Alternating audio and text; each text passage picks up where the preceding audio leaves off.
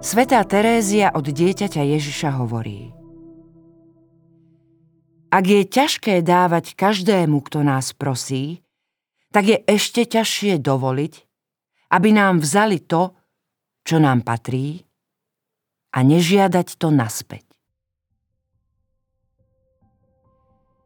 Utrpenie nám obyčajne berie všetky oporné body a zanecháva nás v osamotení. V tejto hraničnej situácii však môžeme vykonať najkrajší, teda od každého iného motívu oslobodený, úkon odovzdanosti Bohu. Ide o najčistejší z ľudských impulzov, lebo vzýšiel z podmienok, ktoré pre ňo neboli priaznivé. Vidíme ho v Ježišovom zvolaní Otče, do tvojich rúk porúčam svojho ducha.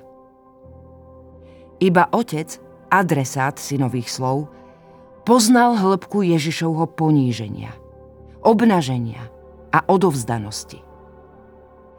To je tajomstvo, ktoré budeme skúmať a zvelebovať vo väčšnosti. A aj tak ho nikdy nepochopíme.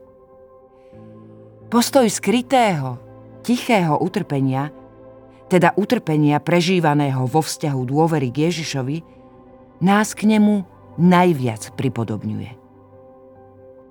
Takto sa stávame radosťou Otca, ktorý v našej odovzdanosti nachádza ozvenu výkriku svojho syna Otče, do tvojich rúk.